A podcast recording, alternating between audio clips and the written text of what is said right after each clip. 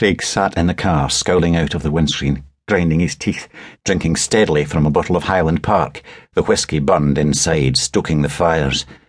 The song on the radio dribbled to a halt. Ha ha! You're listening to Sensational Steve's Festive Funathon. Hope you've all been good for Santa. Prick. Then wailing and screeching erupted from the car's speakers. The Oldcastle military pipe band murdering Silent Night. Craig turned his scowl from the windscreen to the car radio, then smashed his fist into it. His knuckles creaked and stung. The skin tore across them, oozing blood.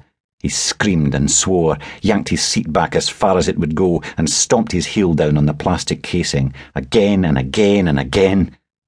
The music stopped. One more swig of Highland Park. Then Craig rammed the cork back in, stuffed the bottle in a pocket of his long Barbour coat, and dragged himself out of the car. He'd made an absolute cock up of parking the thing, leaving it diagonally across two spaces, but it didn't matter. He popped the boot and pulled out the shotgun. Nothing mattered after today. He didn't even pay in display. Ho, ho, ho! Santa beamed, leaning down so he was eye to eye with the little girl. Cute wee thing, red hair and freckles, sucking her thumb and peering round her mummy's leg. Bet she'd heard stories about Father Christmas all her life, but this was probably the first time she'd ever seen him in the flesh. What's your name, little girl? Making the words all big and cuddly, not too loud, or the little buggers had a habit of peeing themselves. She took the thumb out of her mouth. Thara! Then plugged it up again. Santa, aka Stephen Wilson, beamed at her.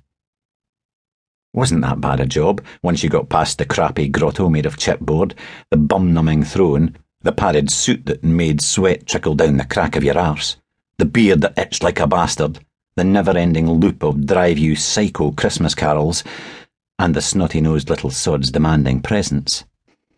Other than that, six weeks as a department store Santa wasn't too demanding. You say, ho, ho, ho, you smile and wink.